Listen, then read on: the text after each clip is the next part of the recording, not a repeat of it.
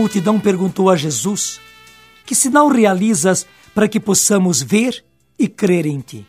Que obras fazes? Nossos pais comeram maná no deserto, como está escrito.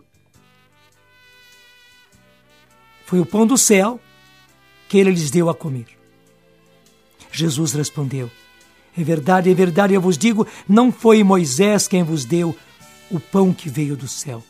É meu Pai quem vos dá o verdadeiro pão do céu, pois o pão de Deus é aquele que desce do céu e dá vida ao mundo. Então eles pediram: Senhor, dá-nos sempre deste pão. Jesus lhes disse: Eu sou o pão da vida. Quem vem a mim não terá mais fome, e quem crê em mim nunca mais terá sede. É o Evangelho de hoje. Evangelho de São João, capítulo 6, versículos de 30 a 35. Jesus está começando a falar a eles a respeito da Eucaristia. Ele lhes diz claramente: em verdade eu vos digo, não foi Moisés quem vos deu o pão que veio do céu.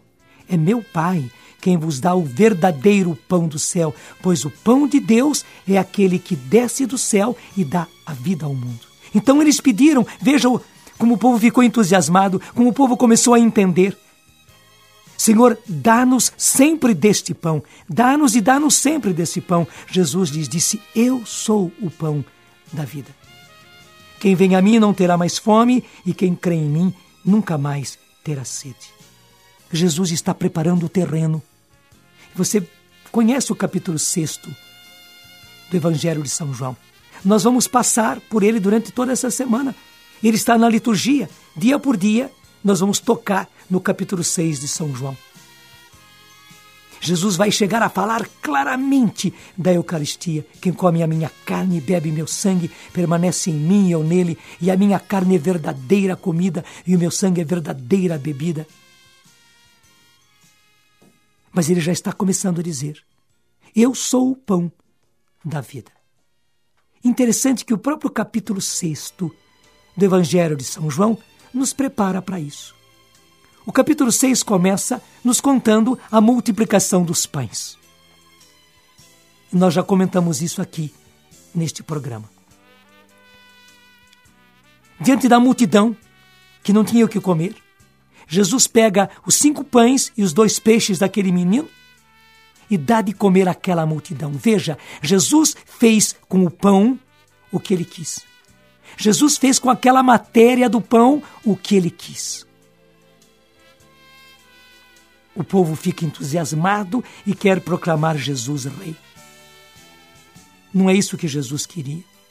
Jesus despede os apóstolos, que eles tomem a barca e vão para o outro lado do lago. Jesus despede o povo e sobe para o alto da montanha para rezar. E durante a noite acontece uma terrível tempestade. Os apóstolos estão no meio do lago, o mar de Genezaré, correndo um enorme risco e lá do alto, Jesus orando vê a situação dos apóstolos. Ele desce do monte, chega na praia, não há mais nenhum barco. Jesus não duvida, os seus estão passando perigo. Jesus começa a andar sobre as águas e vai chegando, chegando, chegando pertinho deles. Quando ele está chegando, os apóstolos ficam apavorados, pensam que é um fantasma, começam a gritar. Jesus lhe disse: Não sou eu. E quando Jesus chega na barca, tudo volta à calmaria. O vento para de soprar. Aquele mar revolto se acalma. A tempestade se tranquiliza. Veja, Jesus fez do seu corpo o que ele quis. Ele superou a lei da gravidade, ele andou sobre as águas e era o seu corpo, o seu corpo físico. Nem era o seu corpo glorioso, nem era o seu corpo ressuscitado que ele tem hoje. Ele tinha o seu corpo físico com todos os quilos que qualquer corpo tem. Ele andou sobre as águas. Ele fez do seu corpo o que ele quis. Veja bem, quem faz do pão o que quer Quem faz do seu corpo aquilo que quer, não pode fazer do pão e do seu corpo aquilo que quer. Verdade ou não é?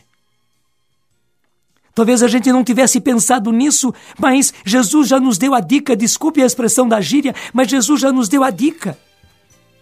Com os dois fatos que dão início ao capítulo 6 de São João. Depois ele vai falar a respeito da Eucaristia, mas já nos deu a dica. Ele fez com o pão o que ele quis, ele fez com o seu corpo o que ele quis. Ele não poderia fazer com o pão com, e com o seu corpo o que ele quisesse, e ele o fez.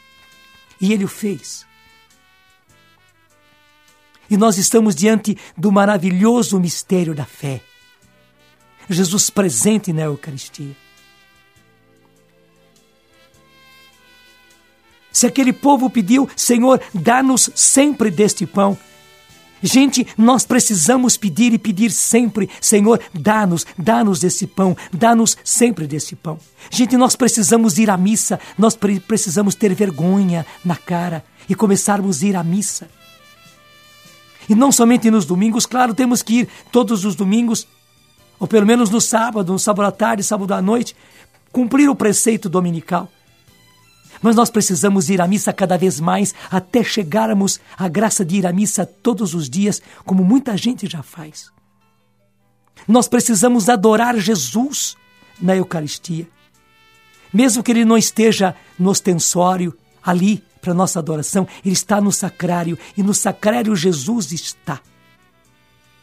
Com seu corpo ressuscitado, corpo, sangue, alma e divindade. Jesus inteiro, o Jesus que está no céu está no sacrário. Nós não o vemos porque não temos ainda sentidos para ver, para palpar, para tocar, para sentir Jesus, mas Ele está. E pela fé nós reconhecemos. Senhor, a quem iremos nós?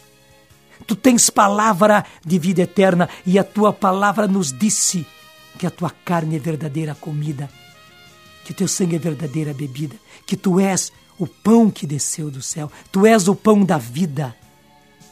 Nós cremos, Senhor, aumentai a nossa fé.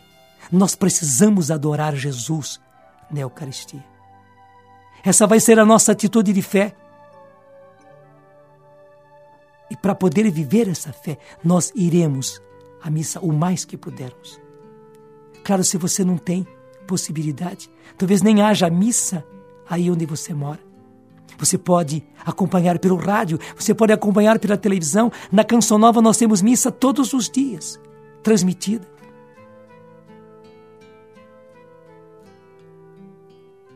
E a sua casa vai se tornar uma igreja doméstica. E justamente o gesto concreto nessa semana é limpar a nossa casa de todas as coisas que não combinam com uma igreja doméstica. Você vai limpar a sua casa, desde as paredes até os seus armários, as suas gavetas, de tudo aquilo que não condiz, que não fica bem com uma igreja doméstica, porque a sua casa é uma igreja doméstica. É. Diga isso ao Senhor. Senhor, a quem iríamos nós? A quem eu iria, Senhor? Tu e somente tu tens palavras de vida eterna. Eu creio na tua presença real na Eucaristia.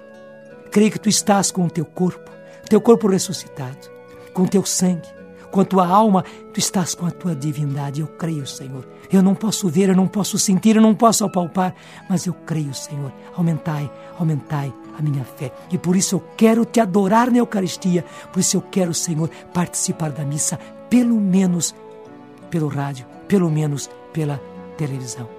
Eu creio, Senhor. Aumentai a minha fé. Amém.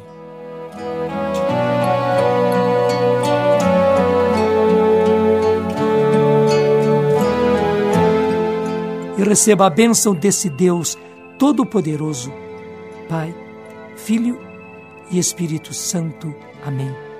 A quem iríamos nós, Senhor?